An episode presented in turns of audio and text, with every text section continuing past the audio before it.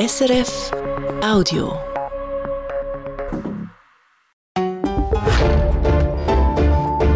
SRF 1 Die Samstagsrundschau mit Oliver Washington.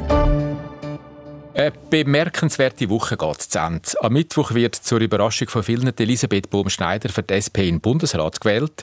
Viele Bürgerliche haben sie gewählt, weil sie die vermeintlich schwächere von den beiden SP-Kandidatinnen soll sein und weil man die SP mit zwei Bundesräten aus der Romandie können schwächen und dann am Freitag die Verteilung der Departement unter den Bundesrat. Das Resultat, der neue SVP-Bundesrat Albert Rösti kommt das Umwelt- und Energiedepartement über und die FDP-Bundesrätin Karin Keller-Sutter schnappt sich das Finanzdepartement. Ein bürgerliches Powerplay, auch da? Fragezeichen.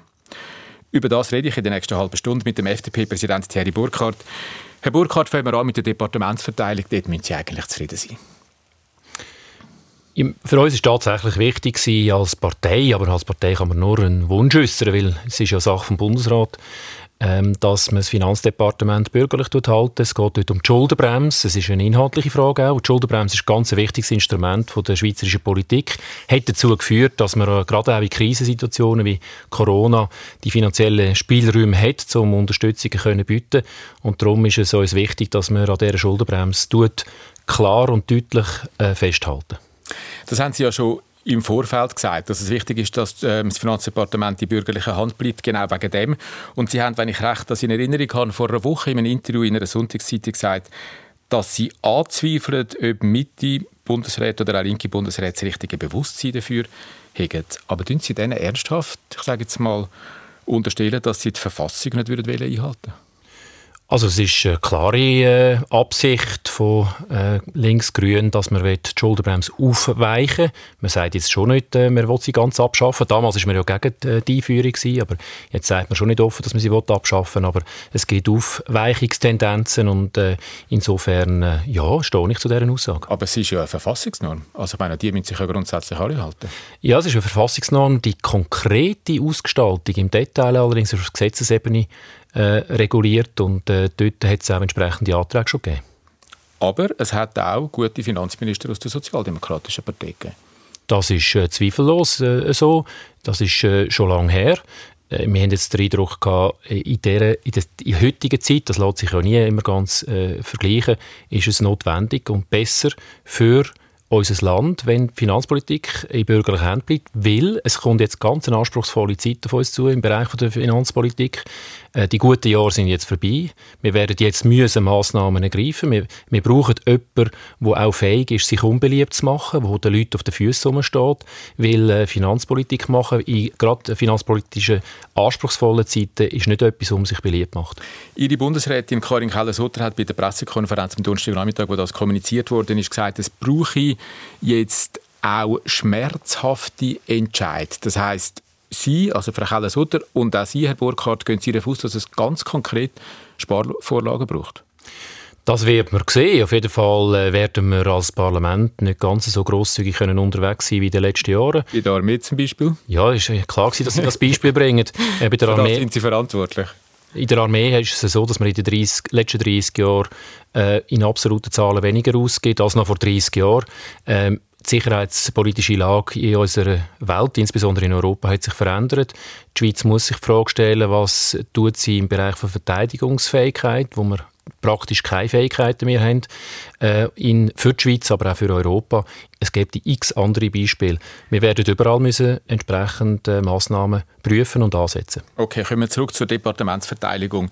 Die NZZ hat nachher von einem bürgerlichen Powerplay geschrieben, von einer machiavellistischen Aktion nach dem Prinzip «The winner takes it all». Ist das schweizerisch, so ein bürgerliches Powerplay? Ich bin enttäuscht von der NZZ, dass sie etwas schreibt, wo faktenwidrig ist. Äh, Tatsache ist, dass äh, im Bundesrat die Lösung äh, konsensual gefunden worden ist. Man hat nicht darüber abgestimmt. Man hat, und ich habe mit verschiedenen Bundesräten geredet, die dort dabei waren, eigentlich gesagt, sind alle zufrieden. Ähm, es ist einfach auch so, da möchte ich einfach klar festhalten, dass wenn die SP unbedingt das UWEG hätte wollen. Und der Herr, und ja, der Herr Berse, offensichtlich nicht wollen. Und der Herr Berse sich äh, darum da hätte, hätte er es bekommen. Das ist im Vorfeld schon klar gewesen, dass wenn ein bisheriges Mitglied vom Bundesrat das Departement wird, will, wo frei wird, dass er bevorzugt oder sie bevorzugt wird gegenüber jemand okay. Neuem. Aber äh, die SP hat es nicht wollen mit dem Herrn Berse, ähm, die, äh, die Mitte-Partei es nicht wollen mit der Frau Amherd und dann ist es frei okay. gewesen. Und dann, was hätte man, was wäre die Alternative gewesen, dass man es vakant lässt? Da wäre aber nicht wirklich äh, eine Möglichkeit gewesen. Aber also die Finanzen, da haben Sie vorher selber gesagt, die sind wichtig gewesen, dass es Frau Keller-Sutter ist und nicht der Herr Berse. Und nachher, wo der Herr Berse nicht ins UWEG hat wählen, ist die Frage gewesen, kommt der SVP-Bundesrat über den neuen Herrn Rösti oder Frau Baumschneider? Und dort hat sich der SVP mal durchgesetzt. Das heißt, in zwei Fällen haben sich trotzdem die Bürgerlichen durchgesetzt. Also ich kann nur noch mal betonen, ähm, das, was alle Parteien im Vorfeld gesagt haben, von links bis rechts, Departementszuteilung, Zuteilung ist Sache vom Bundesrat. Und jetzt plötzlich ist es eine Parteiangelegenheit, ganz offensichtlich. Man ist nicht zufrieden. Weil einfach schon vorher Diskussionen, ganz lange vorher Diskussionen laufen.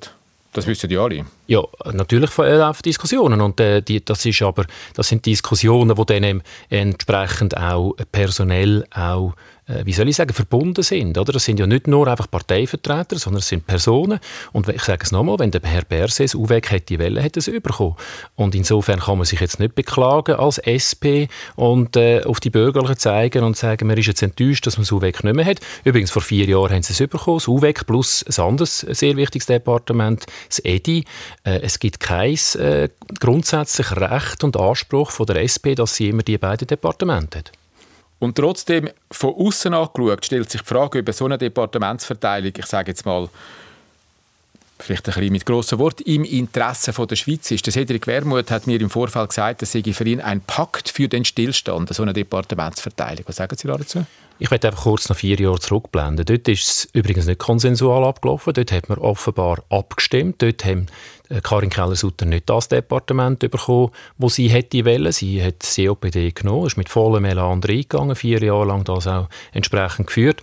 Äh, äh, dort hat sich auch niemand beklagt und hat gesagt, um, um Gottes Willen, die Schweiz geht jetzt unter. Sie wird auch jetzt nicht untergehen, weil äh, der Bundesrat entscheidet als Gesamtgremium. Das betonen einmal alle Parteien, aber nur dann, wenn es ihnen gerade passt. Okay, äh, und da, wenn man politische Spiele führen vor allem ein Narrativ äh, aufziehen im Hinblick auf die eidgenössischen Wahlen von nächstes Jahr, macht man, tut man plötzlich Tonalität ändern. und die Journalistinnen und Journalisten nehmen das leider sehr breit auf. Gut, Sie können die Antwort geben auf die Fragen oder auf die Vorwürfe. Bei Ihnen schon, ja. Aber vor vier Jahren ist es, glaube ich, wenn ich mich recht erinnere, Ihre eigene Parteikollegin, der Herr Gassis, der dafür gesorgt hat, dass Frau Keller-Sutter im ESPD gelandet ist.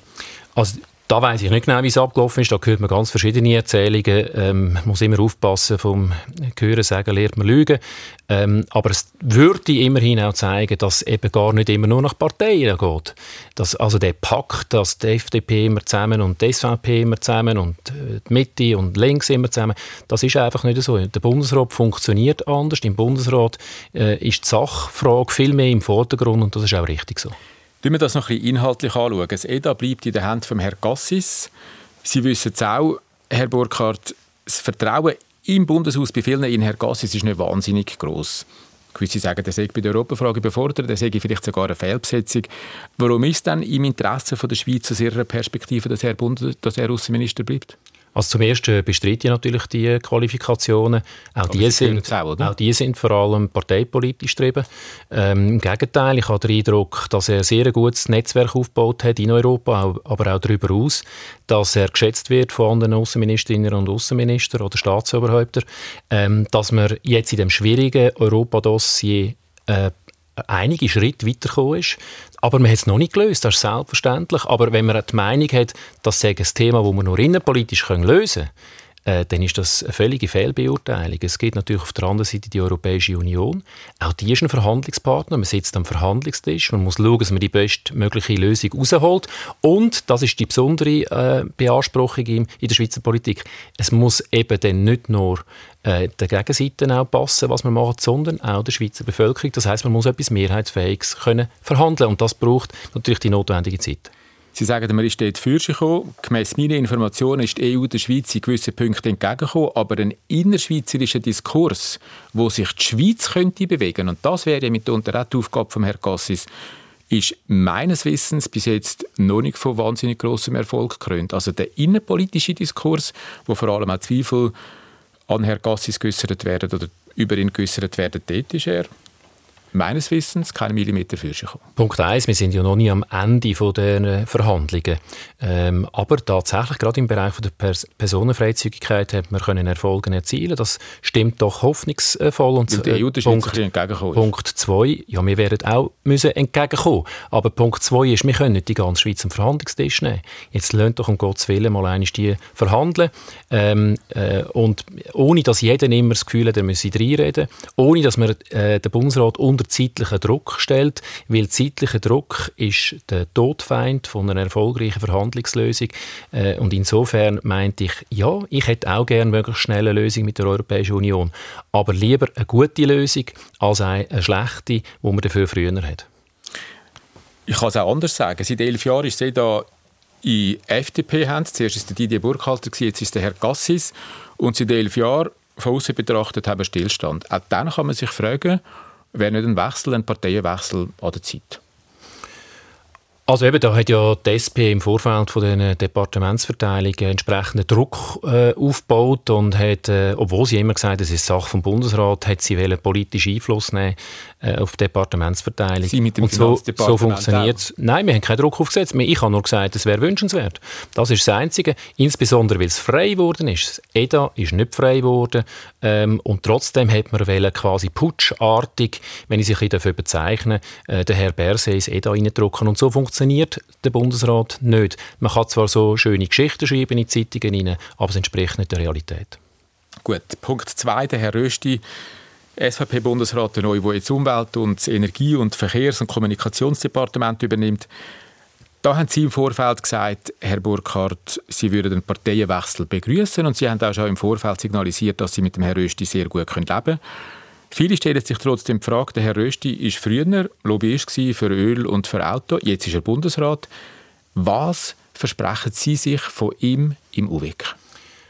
Also ich kann auch da immer darauf äh, verweisen, dass der Bundesrat das selber festlegt. Auch da habe ich gesagt, ich kann einfach im Sinne von meinem Wunsch äh, anbringen äh, oder einfach meine Vorstellung äußern. Gesagt, ähm, nach 27 Jahren Mitte links im UWEC wäre ein Wechsel vielleicht nicht schlecht, würde gut tun, weil es braucht doch ein paar Korrekturen, die vorgenommen werden, gerade angesichts von der drohenden Strommangellage.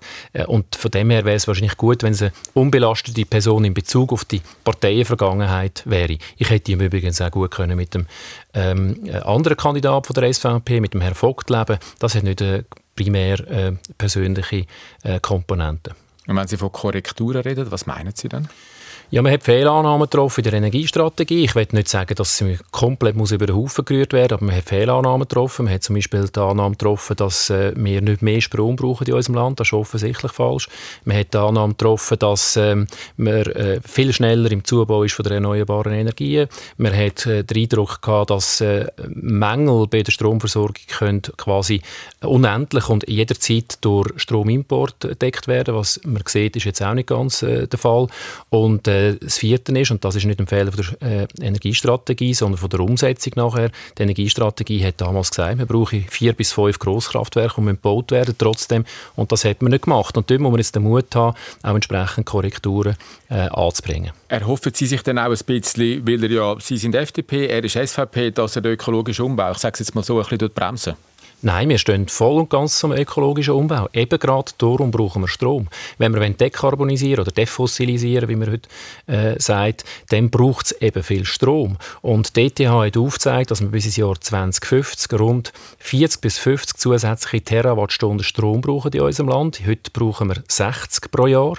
Äh, 20 fallen weg durch Kernenergie, wo wir werden irgendeine aussteigen. Ich hoffe, ein bisschen später als früher. Aber dann äh, fällt das weg. Und das heißt, wir brauchen einen massiven Zubau an Stromproduktion, ähm, wenn wir wollen, eben ökologischer werden Man kann das eine und das andere nicht haben. Sie haben die Kernenergie angesprochen. Da, Sie sprechen sich nicht für neue oder mindestens fordern Sie das, neue, neue Atomkraftwerke fordern Sie nicht, aber was Sie schon seit Monaten immer wieder erwähnen und ein bisschen auf die Agenda gedruckt haben, das ist, dass die bestehenden, was Sie jetzt erwähnt haben, ein bisschen länger sollen laufen Hoffen Sie auch, dass da der Herr Rösti aber für, für Sie ein Verbündeter ist, dass wir die nicht nur 60, sondern vielleicht sogar 70 oder 80 Jahre so können laufen lassen Wenn Sie nur auf diesen Punkt ansprechen, wäre es nicht einmal nötig, weil äh, unser Vorstoß, den wir diesbezüglich eingereicht haben, hat der Bundesrat bereits aber zur Annahme empfohlen, unter der Führung noch von der Frau Simonetta Sommaruga. Also man sieht, dass es notwendig ist für den Umbau äh, von unserer äh, Strom- und Energieversorgung, dass die bestehenden Kernenergieanlagen so lange wie möglich, das heißt, solange sie sicher sind, können laufen. Ähm, das ist absolut notwendig, sonst werden wir in eine Stromversorgungssicherheitslücke hineinlaufen. Wenn man sich da bei Umweltorganisationen, Energieorganisationen umlässt, dann schüttelt man ein bisschen den Kopf und man fragt sich, was ist eigentlich die Agenda hinter dem?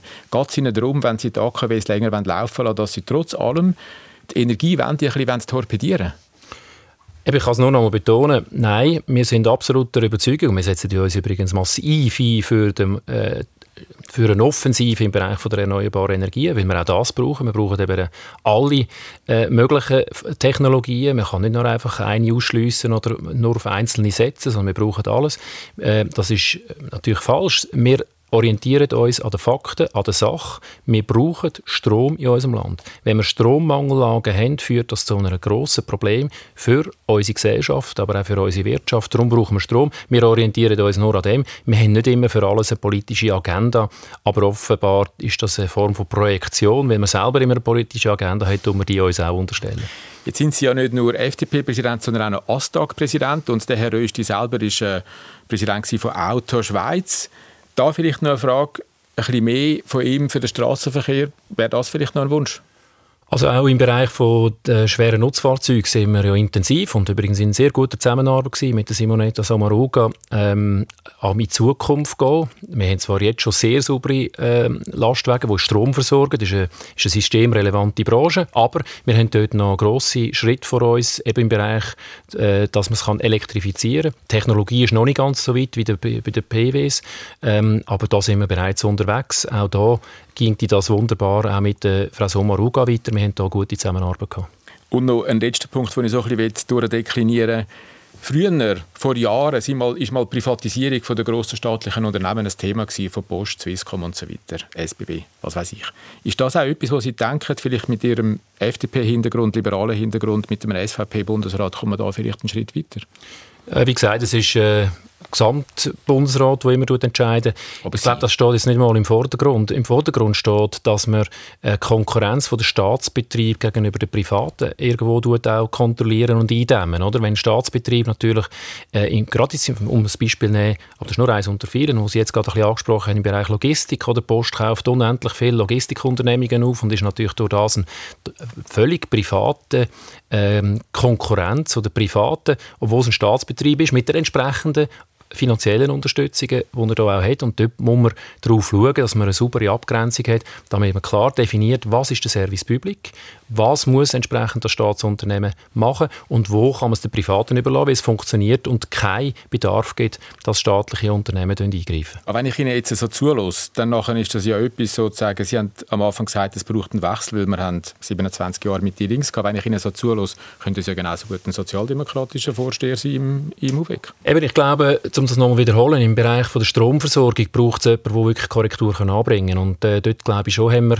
haben wir Nachholbedarf. nein, ich bin ganz sicher, sicher. Meine, die Stromversorgungsknappheit, vor der wird übrigens nicht erst seit kurzem gewarnt, sondern bereits seit 2016. Aber Frau Sommaruga ist durch den ehemaligen Präsident von der Elektrizitätskommission, durch Carlo, Carlo Schmidt. Ja, sie ist es angegangen. Mit dem ähm, allerdings muss man unterscheiden zwischen kurzfristig, mittelfristig, langfristig. Kurzfristig hat sie gemacht, was man, hat, äh, was man kann, da muss ich sagen. Vielleicht kann man sagen, man hätte ein bisschen früher können reagieren aber immerhin machen wir jetzt das. Das führt allerdings dazu, eben weil man eigentlich ideologisch äh, wie soll ich sagen, die notwendigen Entscheidungen früher gefällt hat, dass wir jetzt ein Notkraftwerk haben in Bir, Kanton Aargau, ein Notkraftwerk, wo, wenn es dann muss laufen, zur äh, Stromversorgungssicherheit gewährleisten, 70'000 Liter Öl pro Stunde brauchen ähm, wo 74 Dezibel Lärm wird sein bei der angrenzenden Wohnsiedlung, ähm, das ist ja wirklich eigentlich ein Symbol für das Versagen von unserer Strom- und Energiepolitik. Wir brauchen das kurzfristig, aber ähm, das zeigt schon, dass wir äh, nicht ganz optimal aufgestellt sind in diesem Bereich. Mittelfristig hat das Parlament reagiert mit mhm. einer Offensiven im Bereich äh, erneuerbare Energien. Äh, dort möchte ich einfach noch schnell sagen, dort bin ich dankbar und froh, dass jetzt die Linken endlich den Widerstand aufgegeben haben gegenüber PV-Anlagen, also Photovoltaikanlagen auf Freiflächen, damit möglich wird im alpinen Raum. Äh, aber langfristig gibt es Fragen, die man äh, wirklich dringend muss beantworten muss. Ich habe vorher aufgezeigt, wie viel, wie viel Strom das es noch braucht bis ins 2050. Und dort muss das Parlament äh, gut können zusammenarbeiten auch mit dem Bundesrat, das ist ganz klar, okay. und Lösungen finden, aber weniger ideologische, sondern an sachorientiert. Okay. Machen wir da einen Punkt, wenn wir über Bundesratswahlen vom Mittwoch reden. Herr Burkhardt, die FDP hat schon fast, wie soll ich sagen, ein bisschen salopp eine phänomenale Kehrtwende vollzogen. Bei der Beurteilung der beiden SP-Kandidatinnen sind Sie verstanden? Nein, überhaupt nicht. Es ist da äh, auch wieder ein Linksnarrativ. Ich kann es leider nicht sagen, wo kolportiert wird. Die machen das geschickt. Da muss man nicht gut halten. Aber es entspricht ja. halt nicht immer der Realität. Ich sage, ähm, was ich in der Fraktion gesagt habe. Erstens, wir wählen jemanden vom offiziellen Ticket von der SP und von der SVP. Wir machen keine Spiele.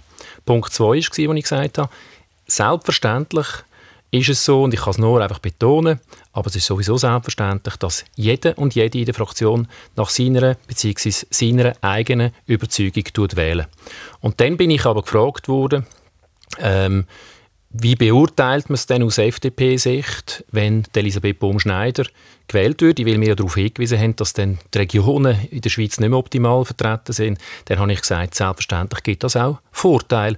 Und im Übrigen dürfen wir Frau Baumschneider nicht unterschätzen. Frau Baumschneider war 13 Jahre in einer Regi Kantonsregierung, hat viel Erfahrung, ist jetzt Vizepräsidentin vom Ständerat, hat eine Kommission präsidiert. Also die Geringschätzung, die man jetzt eigentlich von linker Seite macht, befremdet mich, insbesondere, weil sie die offizielle Gut, Kandidatin Das ist das, was Sie am Mittwochmorgen gesagt haben. Aber das, was ich gemeint habe mit der Kehrtwende, ist noch etwas anderes wo die beiden, wo der Name auftaucht ist, Bohm Schneider, oder wo die SP gesagt hat, das kann auch eine Frau aus der Romandie sein. Dann ist der Name auftaucht, hat sie sich selber ins Spiel gebracht, hat sie ihre Kandidatur lanciert und dann hat die SP das Ticket entschieden. Ganz am Anfang hat die FDP ganz klar gesagt, eine Person aus der Romandie, also die FDP, namhafte Exponenten aus der FDP haben gesagt, eine Person aus der Romandie kommt nicht in Frage. Und das hat man dann schon Offensichtlich hat da eine Kehrtwende stattgefunden. Das haben unsere oder vereinzelte Romans von uns gesagt, die haben das nicht gut gefunden. Herr Caroni. Das ist richtig, aber ich habe noch immer persönlich etwas anderes gesagt. Ich habe immer gesagt, ähm, eigentlich, wenn man über alle möglichen Kriterien reden, die Bundesrätinnen und Bundesräte mitnehmen, äh, hat man über Kriterien geredet, die nicht in der Verfassung sind. Frau, Mann, äh, das Alter, wie viel Kind, welches Alter, welches Alter von der Kind.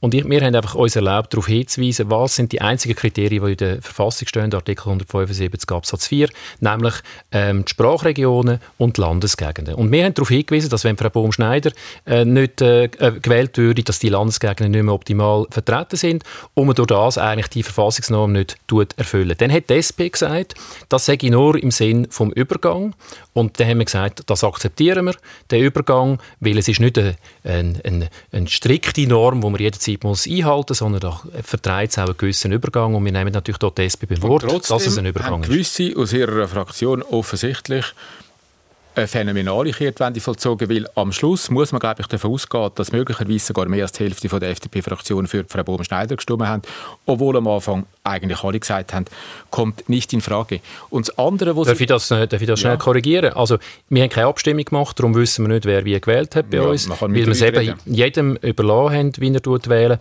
Ich vermute, dass die Mehrheit Herzog gewählt hat, aber es spielt auch keine Rolle. Jeder muss seinem eigenen Gewissen folgen. Steht übrigens auch in der Verfassung, dass man ohne Instruktion abstimmen und wählen. Und das, was Sie vorher gesagt haben, dass Sie gesagt haben vor der Fraktion, jetzt sagen Sie auf eine Frage hin von jemandem von der Fraktion, dass eine zweite Person aus der Romandie der SP schaut. Da fragt man sich dann schon, ob das nicht auch trotz allem eine implizite Wahlaufforderung ist für Frau Baumschneider. Weil das Ziel der FDP ist es ja, die SP zu überholen. Und die beiden Sachen miteinander kombiniert, kann man sich fragen, haben Sie eigentlich implizit aufgefordert, zum Frau Baumschneider zu wählen? Also wir haben ja eigentlich im Vorfeld genug klar gesagt, dass wir äh, eine weitere äh, Vertretung aus der latinischen Schweiz, jetzt vier, äh, an sich nicht richtig finden. Äh, insofern äh, kann man ja das jetzt nicht plötzlich uminterpretieren. Ich bin einfach gefragt worden, was das bedeutet und ich habe aufgezeigt im Sinne von einer Lagebeurteilung für die Partei, dass es selbstverständlich auch Vorteile gibt. Ich glaube, das gehört dazu. Äh, Im Übrigen freue ich mich darauf, uns jetzt zusammen zu arbeiten mit dem Herrn Rösti und der Frau Baumschneider. Bis am Mittwoch sind es Kandidatinnen und Kandidaten von ihren Parteien gewesen. Jetzt sind es Bundesrätinnen und Bundesräte von unserem Land. Aber dass es dann trotzdem als eine Aufforderung verstanden wird, das können Sie nicht negieren.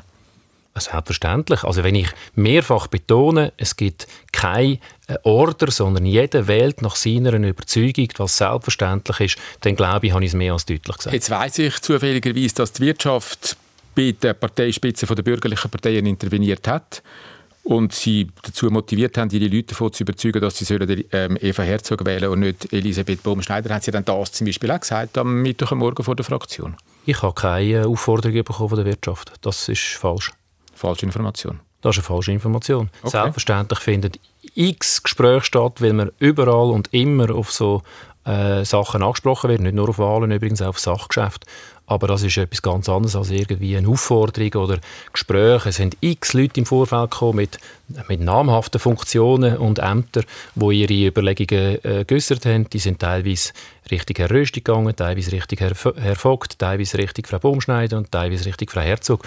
Das ist alles äh, etwas, was man natürlich zur Kenntnis nimmt, aber am Schluss muss jeder Parlamentarier, jede Parlamentarierin nach seiner, nach ihrer Überzeugung wählen. Das ist der Auftrag, den man hat, auch nach der Bundesverfassung. Und ich weiß, die Bundesverfassung ist nicht mehr für alle gleich verbindlich. Für mich ist die absolute Richtschnur als Politiker. Und die Frage ist ja, ob es eigentlich stimmt, dass es der SP schadet. Weil das ist sozusagen das Narrativ, die Städtischen aus der Deutschschweiz haben das Problem, wenn es keine Deutschschweizer städtische Bundesrätin gibt. Also, Aber es könnte ja auch sein, dass Frau Baumschneider, weil sie vom Land kommt, genau die SP mit ihren DK-Punkten, wo sie eigentlich schwach ist, nämlich auf dem Land, und DK-Punkte, wo sie vor drei Jahren schlecht abgeschnitten hat, nämlich in der Romandie. Das könnte ja auch sein. Dass es eigentlich ein Gewinn ist für die SP. Also nochmal, ähm, das Schlechtreden von der Frau Baumschneider kommt nicht uns, das kommt jetzt plötzlich aus der SP. Ich sage es nochmal, die Frau dürfen wir nicht unterschätzen die hat das Potenzial, äh, starke, gute Bundesrätin zu werden. Äh, insofern würde ich äh, keine Kandidatin und keinen Kandidat unterschätzen. Man hat übrigens im Vorfeld auch von der SP immer gesagt, man hat zwei hervorragende Kandidatinnen. Ich teile die Auffassung, habe das auch nie bestritten. Und jetzt ist eine von beiden gewählt worden. Und was sagen Sie zu dem, wo man auch gehört im Bundeshaus, dass Ihre eigene Bundesrätin Frau Keller-Sutter soll interveniert haben, sich gegen Frau Herzog soll ausgesprochen haben, weil sie keine zweite trotz allem starke Frau im Bundesrat hat wählen und vor allem auch keine Finanzspezialistin. Was sagen Sie zu dem? Also ich kann nur noch mal sagen, was ich am Anfang gesagt habe. Im Bundesrat ist es äh, eigentlich klar und klar gewesen, auch, auch im Gespräch mit mehreren Bundesrätinnen und Bundesräten im Vorfeld, dass ein neuer oder eine neue nicht ein Departement bekommt, das einen bisherigen beansprucht. Insofern ist das auch ein völlig äh, falsches Narrativ, dass Frau Keller-Sutter von der Frau Herzog Angst gehabt hätte wegen dem Finanzdepartement. Ich gehe davon aus, aber auch da nur mutmaßig, Frau Keller-Sutter hätte das Finanzdepartement vom Bundesrat auch bekommen, wenn Frau Herzog im Bundesrat gewählt worden wäre. Und dass sie trotz allem gegen sie interveniert hat? Weil sie keine starke Frau hat im Bundesrat. Das ist ja noch ein anderer Punkt. Also im Gegenteil, ich habe Frau Keller-Sutter immer kennengelernt als eine Person, die die Starken äh, schätzt und äh, gerade den Austausch mit starken Persönlichkeiten sucht, äh, weil sie eben gerade eine starke Persönlichkeit ist. Und wenn wir einen Schritt zurück machen, jetzt sind wir ungefähr ein Jahr vor der Wahl. Es ist, ich glaube, trotz allem eine bemerkenswerte Bundesratswahl gewesen. Wir haben einen neuen SVP-Bundesrat, wir haben eine neue SP-Bundesrätin, die FDP geht mit den beiden gleichen sozusagen ins Wahljahr. Hat das, was jetzt passiert ist in dieser Woche, irgendeinen Einfluss aus Ihrer Perspektive auf den Wahlkampf, auf das, was im nächsten Jahr passiert? Das ist schwierig zu sagen. Da kann man nur irgendwo im Nebel stochern. Aber meine persönliche Meinung, die, ist, die habe ich schon lange, dass der, der Einfluss von Bundesrätinnen und Bundesräten für die, für die Abschneiden von Parteien äh, überbewertet wird. Ich werde ein Beispiel nennen. Frau äh, Doris Leuthard war immer sehr eine beliebte Bundesrätin. Ich habe die Rangliste nicht mehr angeführt. Aber unter, äh, also in der Zeit, wo sie Bundesrätin war, hat ja die CVP nicht unbedingt zugelegt. Im Gegenteil, da sieht man, es hat nicht unbedingt zwingend einen, einen Zusammenhang. Aber der Herr Rösti auf der anderen Seite ist für die eigene Basis sicher ein Pluspunkt, ein Zugpferd. Da müssen Sie die SVP fragen, das wird man sehen. Äh, jetzt hat der Herr Rösti zuerst mal grosse Aufgaben.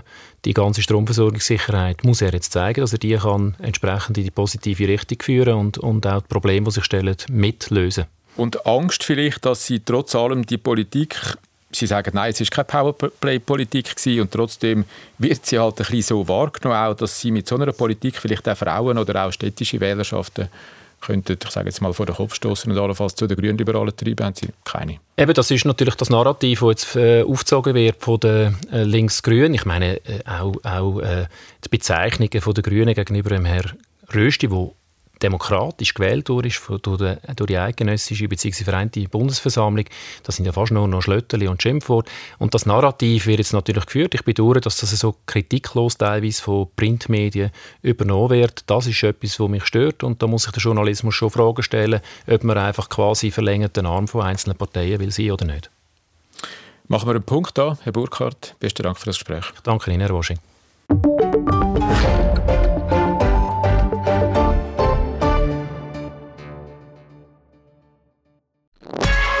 Das war ein Podcast von SRF.